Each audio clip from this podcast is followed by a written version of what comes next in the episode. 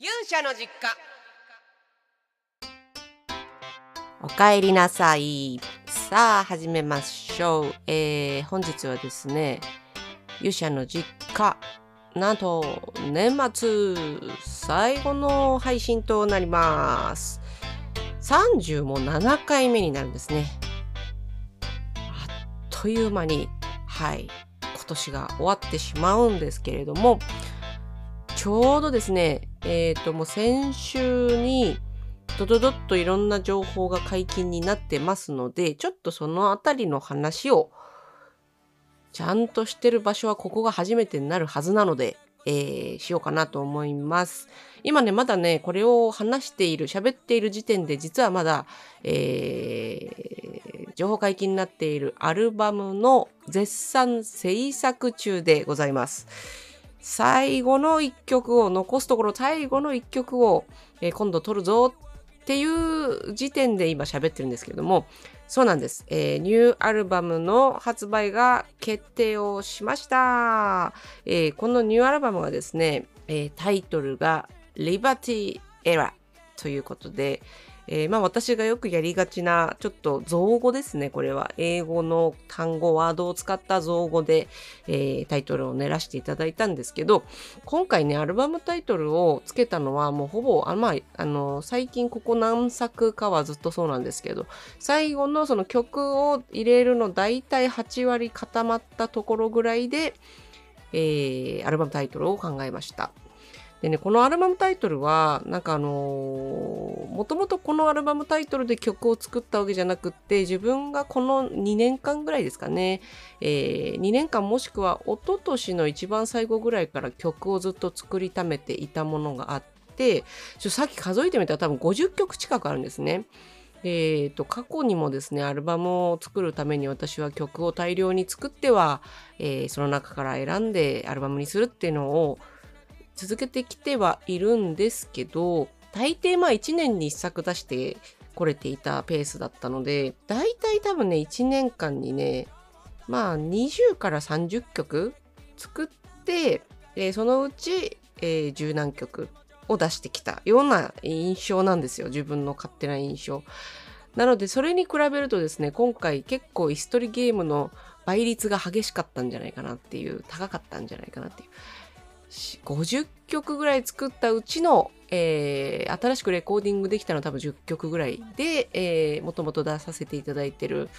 チームトライとかも含めて15曲。あ違う14曲か。ごめんなさい。今手元にちゃんとしたものがないまま喋っちゃってますけど。はい。ということだったので、えー実際にはあ結構倍率高めの中かいくぐってきた子たちが今回入ってるなみたいな。感じではあるんですよ。なのでこのアルバムそう14曲ですね。失礼しました。14曲なんですけどもともと出ていたチームトライとか少年とかこの辺は結構まあ私としては旧作。もうあのすでに重鎮みたいな感じの立ち位置にいるんですけど。かと思えば今年出させていただいた素晴らしい人生おはようございます。散らかれ。えこの辺はですねまあ若手ですよね。比較的こう新しくおニューカマーみたいな。ねまだライブでも数えるほどしかやってないようなものたちなんですけどそこにさらに入れる子たちはどの子たちだということでスタッフの皆さんにもその都度ですねちょっとどうしますどれ入れますっていうことで相談しながら、えー制作を続けていたんですけど結構ですね、えー私の勝手な印象なんですけど私あの今回はですねもう本当にフラットに、えー私は本当客観的な意見を最終的には重視して自分本位じゃなくですねもう自分が作りたいからって言ってやっていたら結構やっぱりねメジャーでやらせていただける上ではなかなか難しいことになっちゃうと思うので人の意見めちゃめちゃ大事にしてまして。なのでスタッフの皆さんにその新旧スタッフですね。もう本当新しいかろうが、えー昔からの方であろうが、えー意見を持ってくださってる方の意見はぜひ聞きたいと思って聞いているんですけどもういいと言ってくれる方がいる曲はよし入れましょうと。いう形で選んでいったら結果ですよ結果的に私の印象で言うとなんか最もあのインディーの時の「劣化」っていうアルバムがあるんですけども「激しい日」って書いただけのそのままのアルバムがあるんですけどねなんかそれに近いぐらい自由なアルバムになっちゃったなということを最終的に感じたんですよ。えー、っとそのアルバム「劣化」を作った頃と決定的に違うのが今の私はあの時ほど体力がないのと体力ないから結果集中力がそれほど持たないんですよ。なので、劣化のアルバムを作ってた頃って、まだまだ元気で若かったので、多分徹夜全然できてたし、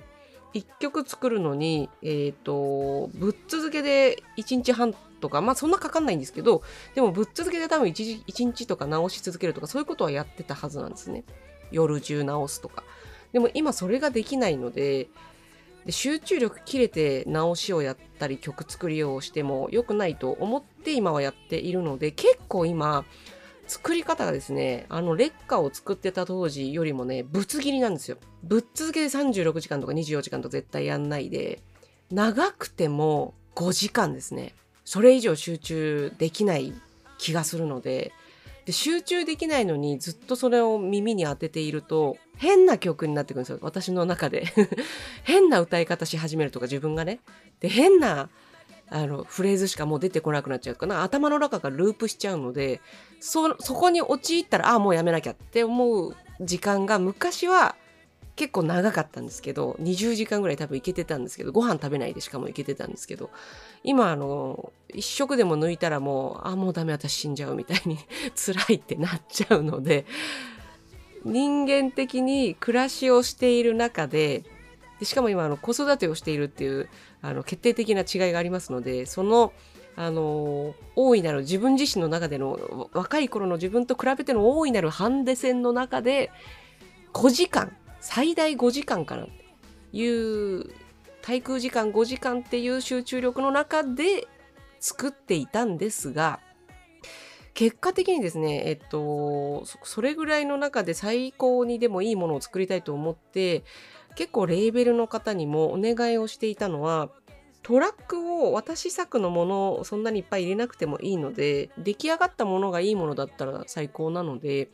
例えばトラックメーカーの方私全然知らない方もね新しい方きっと私が音楽やってない間に世の中にたくさんもう出てきてる方がいるのでトラックメーカーの方の作ったトラックに歌を合わせる入れるっていうスタイルも全然今回多めにやりたいんでぜひぜひお願いします。ということでトラックも集めていただいて。でトラックも集めていただいて歌入れもしてやってみた曲たちもあったので結果的に50曲ほどのデモができてしまったんですけど2年ちょっとで。でこの50曲ぐらいのデモの中で結局でもね選んでいただいてレーベルとあのマネジメント ABEX の皆様あと自分のまあ本当に、えー、大好きな身近なミュージシャンとかにもちょくちょく意見もらったりしつつうんうんこれは入れた方がいいよねみたいなのもあって結果的に入った曲たちを眺めて見ていると、今ね、ちょっとごめんなさいね。あの曲タイトルまだ言えないんですよ。まだ決まってないから なんですけど、入る曲はもう全部決まってるので、えー、この曲たちを眺めているとですね、あれ、結局私が作ったトラックも結構入っちゃったんですよ。いいんですか？って、これ私が本当にあの、ストレス解消で作っただけの曲なんですけどとか、あの、あ、これ本当に完全に遊びで、あの、私による私のための、私のためだけのあの曲だったんですけどいいんでしょうかっていうような曲も入っちゃったんですよ。本当にいいのかなと思いながら。で、それ、プラストラックメーカーさんがあの本当に新たな出会いで作らせていただいた曲も入ったということで、かなりですね、バランスは全然もうめちゃくちゃですね。バランスは取れてないです。まとまりはないです。もう完全にまとまってないですね。まとまってなくて、なんだろう、そのパッション、熱？これを歌いたいんだ。今回これを私はとにかく言いたいんだっていうことのパッション的にね、非常に強いものが多いかなと感じたので、結果、あの初期の劣化、一番最初の作品ですね。なぜかその一周回って、インディーズで一枚出させていただいてるものを彷彿とさせるぐらい、なんかね、その、メジャーだからバランスよくとか、メジャーだからちゃんとフューチャリングも入れてとか、そう今回フューチャリングもなくなっちゃったんですよね。どうしちゃったんですかね。ね、友達がいない人みたいですね。なんでしょう、この堅くなな殻に入っちゃった感があるんですけど。いや、そんなつもりないんですけども、結果ね、結果として、あら、こんなに私言いたいことあったのかなって。まだこんなに歌いたいことあったのかなってちょっとびっくりするぐらいですね。あの、パッションを感じる一枚となっておりまして。で、その曲たちをざーっと最後に眺めてみて、じゃあこれアルバムタイトル何なんだろうって考えた時、私が自分で曲をこの2年ちょっとの間書きながら伝えたいことって一体何なん何だったんだろうっていうのをちょっとね思い出してみたんですよ。とはいえその2年ちょっとの間でもいろんなことがあって、えー、いろんな景色を見て、えー、かなりのあのアップダウンがあったので、えー、そのアップダウンがあったんですけど最後にこれ何というタイトルアルバムタイトルで私はまとめるんだろうっていうことを、まあ、一応自分もですね最後まで待ってたんですけど自分の中で出てくるだろうなと思って。で出てきたのがリバティエラだったんですけどね。なんかあのリバティっていう言葉が一番しっくりきて他もいろいろこれかなこれかなっていうのがいくつかあって自分もいろんな言葉遊びをしていたんですけどなんかね自分がまあ自分もそうなんですけど多分なんかちょっと今の時代的にもですねもしかして同じように感じていてもしかして同じようなメッセージを欲しいなって思ってる思ってくれている人がいるかもしれないなって思ったのもあります。えっと、私自身のそのリバティエラーのイメージで言うとこの結果曲たちを眺めていてあ私はそういうこと言いたかったんだろうな一番って思ったの。自分が自分に言いたかったんですけど特にここ10年ぐらいかな。10年ちょっとだと思います。多分2011年ぐらいからのもう12年か。まあまあまあまあまあ。あの完全にその子供を産んでからの自分の話なんですけど結構その子供を産んでからの自分っていうのはですね非常にあの責任と義務に押しつぶされるようなそのあの嬉しい嬉しいんですけど光栄なんですけど非常に大きくて重い、えー、ものっていうのを抱えながら、えー、音楽も音楽以外のこともいろいろやらせていただいてきているっていうこともあってなんかねそのそのことがですね、えー、とても意義あることでもあって意義はあるんですよ。めちゃくちゃ意義があってなんで意義があるかって多分ねその経験をしてなかったら私多分もう今曲書けなくなってるんですよ。ずっと自由だったら。でねずっと自由な人のことはねリバティっていう言葉って使わないっぽいんですよね。ちょっと調べてみるとリバティってあえて戦って獲得する自由の話なんですよ。生まれながらの自由の話じゃないんですよ。ネイチャーもうヒューマンネイチャーその生まれ生まれた時から私は人間。だけど生まれた時から自由っていう存在となかなかそうじゃないっていう存在がいると思うんですけどここ十何年かの話をすると私自身の話をすると私は私をあの自由とは感じていない。非常に制約があって非常に、えー、自分以外の何かに関わる大きな大きな責任を、えー、抱えながら大好きな音楽も、えー、続けてきたっていうことがあってでねその中で、えー、多分完全に自由な状況で曲を書いていいよって永遠の時間が与えられたとして一人の歌い手さんに。それってその歌い手さんにとって本当にじゃあハッピーなことなのかっていうと、まあ、人によると思うんですけど私の場合はですね多分ね行き詰まると思うんですよ、えー、なぜそう思うかというと20代の頃ちょっと行き詰まった経験があるからです。何の制約なく作れていた、えー、時間はある。でそれこそ36時間ぶっ続けて曲作りもできる。なんですけど私は明らかに多分ね20代の中盤後半もう曲作るの怖いとか昨日よりいい曲書ける気がしないとかこれ以上言いたいこともないとかいうぐらい行き詰まってしまうような気持ちになっていた記憶があるんですね。それなんでかって多分多分私はこういう自分の人生に制限がかかるそんな体験とかえー、その中で奮闘するっていうそういう体験をしたかったんだと思います。うん、20代の頃の私が。なので私は私で選んで選択をしてそういう、えー、人生を選んでいった結果ですね、えー、非常にやっぱり大変なディケードがあって10年間ぐらいがあってでもその大変な10年間がここ最近あってくれたからこそめちゃくちゃなんかまた言いたいこととかまた歌いたい伝えたいことっていうのが出てきてくれたんだなっていうのを去年今年私は曲を書いていてすごい感じましたね。うん、なんかもう曲なんて書いて伝えること私ないのかな残ってないのかなって、えー、ふと思ったこともあったんですけどそんなことなかったっていうのが去年今年書いてて思いました。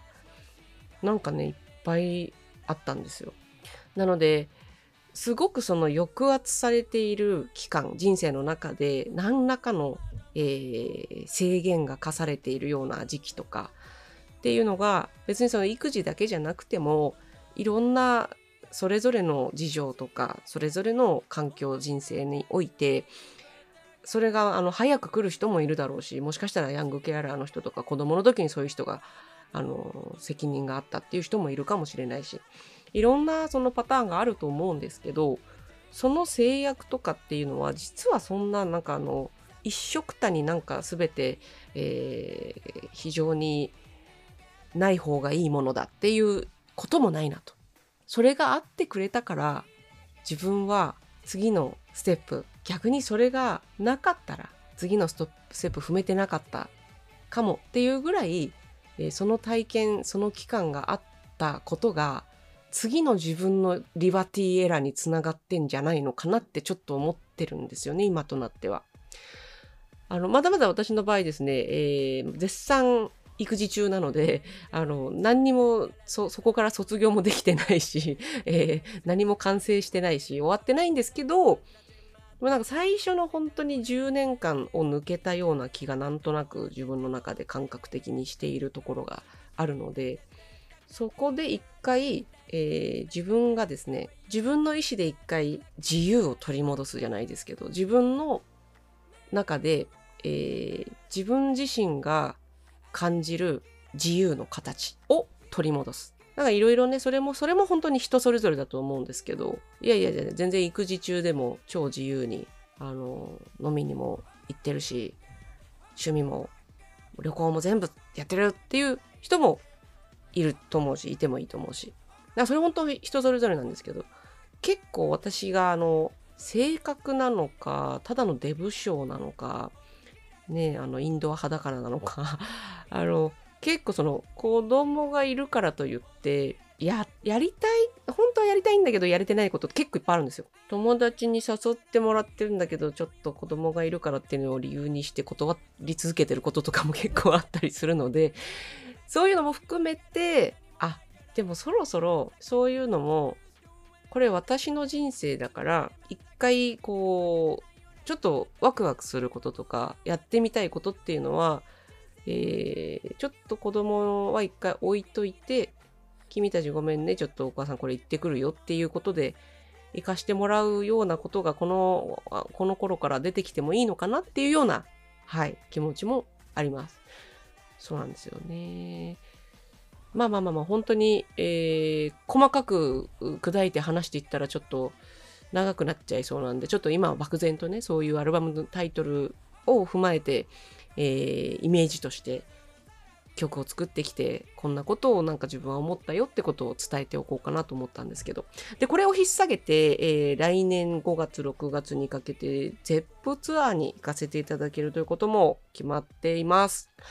はい。本当にこっちもですね、もう7年ぶりとかになっちゃうのかな。あのね、ライブハウスツアーはやらせていただいたんですけど、今年。それとはまたちょっと違ったゼップツアーということなので、ただですね、えっと、これね、結構前回、うんと、7年前とかにやらせていただいた時のゼップツアーとは違う、えっと、全席指定席でやらせていただくような、スタイルで今お願いをしているので、いろんな調整まだ多分絶賛調整中でやってくださってると思うんですけど、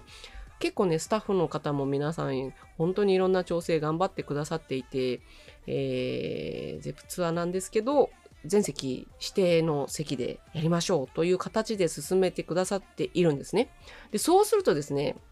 えー、これまでのゼップツアーのような結構なんかゼップツアーってゴージャスじゃないですか。私の勝手な印象なんですけど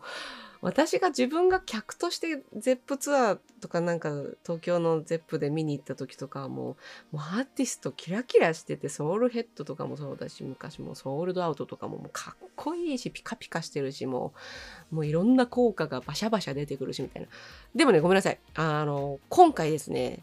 そそんなゴージャスなものにはできないと思いますはいそれ最初に言っときます。やる前から。やる前に言っとかないとね、ちょっとがっかりさせちゃうとあれなので。結構ね、えー、人力、よしよ、わっしょいでいこうと思います。ね、意味がわかんないと思いますけど。結構あのー、そうなんですよ。えー、っと、すごいいろんな効果をバシバシ出したりとか、めっちゃもうすごい、すごいゴージャスな舞台セット組んだりとかはできません。はい。それはね、あの、全席指定席だからです。でも、それでも全席指定席でやった方がきっと助かるお客さんがいっぱいいるんじゃないかなと思ってのスタッフさんの頑張りでございます。ということでね、今回ちょっとやってみてという形にはなるんですけど、めちゃめちゃですね、えー、もう本当にあの来てくれる方も久しぶりの方もいるし、もしかしたらちょっとこうお年を召して、ね、ちょっとしばらくぶりで、もう立ってらんねえよっていう方もいるかもしれないし、もう自由に、そこは本当自由に、そして安全になんかもうできれば集中してその人が聞きたいように聞いてくれればいいかなって思うのでなんかやっぱこう押し合いへし合いになっちゃったり引っかかれたわとかなんかぶち切れたわとかなんかもうピアス飛んでったわとかなっちゃったらちょっとかわいそうかなっていうのもありましてね。はい。もう本当に久しぶりなのにやらせてもらえることが何よりありがたいなと思うんですけどまあ、あのツアーのことはちょっとこれから、あの、とりあえずその前にアルバム完成させろっていう話なので、はい、ツアーはまだちょっと、あの、次回以降にしてください。えー、どころかですね、アルバムの、実はですね、こう喋ってる今段階で、ジャケットも完成してないし、ジャケット写も撮ってないし、えー、MV もまだ撮ってないしっていう、えー、状況で話をしております。はい。こんなバタバタな年末で私は大丈夫なんでしょうか。でもね、もうね、考えたんです。今年をちょっとね、まとめることもできないぐらいもう今グダグダで今年最後の配信が終わっていくんですけど、えっ、ー、と、もうね、十分かなと思って。あの、それこそね、これ今私が22歳とかだったら、もう私もっと頑張れみたいな。来年の私もっともっとすごいみたいな感じに言っちゃうと思うんですよ。なんか今全然ないですからね、そういう、そういう発言をする気は全くないです。はい。なんかもう十分かなって。私もまだ生きてていいのいいのかなっていうちょっとドキドキするぐらい。私ねこんな長生きすると思ってなかったですよ自分が。家族からもあの危ないので私のあの生き方が。非常に危ない日々を暮らしてきたので。ね一時期ニューヨークとか海外に行ってた時は命の危険があったような場面が何回もあったのでそれを家族は知ってるからあんたはもう多分長くて29歳とかでもう本当にちょっとこうなんか事件とか事故で巻き込まれてもうなっちゃうんじゃないかって思ってたよってあのほぼ全ての家族が言いますね。はい、なのであのこんなに長生きできてる私すごいなって本当ありがたいなっていうことしかなくてで、えー、今年だけでもですよツアーやらせてもらって配信3曲もやらせてもらってだけじゃなくてなんか来年に向けてアルバム7年ぶりに作らせてもらってでもうすぐ完成ででアルバムの後のそのツアーの話まで今始めちゃってるの打ち合わせとかさせていただいてもうなんかね十分なんですよ。もうなんかこれ以上ね別にね何も頑張りたくないですよね。なんか頑張っちゃいけない気がしますね。これ以上頑張ったら私なんかどうにかなっちゃうんじゃないかなと思って。実を言うと今年ねちょっと私生活の方もかなり今あの佳境を迎えてましてとあることがあのミッションがあってそっちもかなりの佳境を迎えてる中でこの音楽の方も非常にいろんなことをやらせてもらえてるので結構私ね今年の2023年の自分に対してはですねもう何も言うことないですね。これ以上。私は私に対して。で、私に対してもそうですし、もう聞いてくれてるみんなにもですよ。ポッドキャスト聞いてくれてるみんなにも、もう何もね、一つもないですよ。足りないものとか、ダメ出ししたいとことか、もっとできたんじゃないとか、一切言いたくない。もっとできたはずがない。十分ですよ。もうこれ以上やれたわけがない。でしょ？相当やったでしょ今年。私は相当やりましたよ、もう。みんなも相当やったはずなんですよ。で、そのね、自分がやったことが、例えば5年前の自分の頑張りと比べて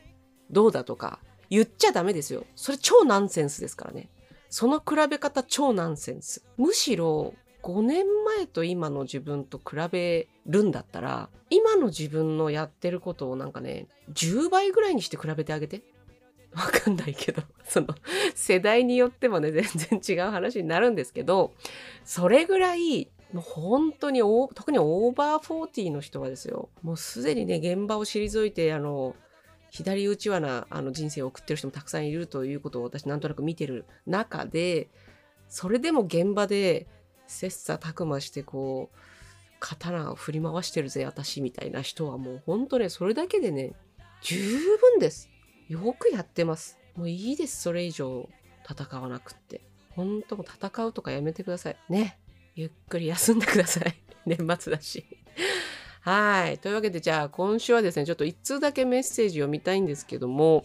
えー、結構今回もですね、長めのメッセージをいただいております。マキさんから聞いてよ、まずは劣化のコーナーです。えー、劣化ちゃん、はじめまして。今後の人生について悩んでいます。定年まで今の職場で過ごす未来が描けず、25年勤めた職場を辞めようと、新たな職場を探している途中の48歳看護師です。しかし、新たな職場を選ぶとなると、収入面で不安定となり、生活が成り立つのか、しかし、新たな生活を始めるには、今が最後のチャンスかもと考えたり、50超えると色々な面で選択の幅が狭まるのは目に見えてます。転職については1年前から考え始めて、転職サイトに登録して色々情報収集してきました。けど、現実を考えると、今の状況を我慢して働き続けるしかないのかなと思ったり、収入が減っても少しでもやりたいことをやる方がいいと思ったり、けど、素晴らしい人生の歌詞に背中を押され、転職活動頑張ってます。もしかしたら今の職場を辞めたことを後悔するかもしれないけど、一度の人生後悔のないように行きたいなと思ってます。1年前から転職サイトに登録し、この前25年ぶりに面接を受けてきました。すごい。新しい環境に挑戦するのはすごくパワーがいるけど、これがラストチャンスだと思って頑張ってます。わーん、マキさん、頑張ってるじゃん。マキさん、頑張ってるじゃないですか。すごいよ、もう、すごいよ。ほんとすごいよ。なんでしょう、この人生の私にとっては先輩なんですけど、ちょっとだけ。ちょっとだけ先輩なんですけど、この世代の人たちのね、バイタリティと負けない心、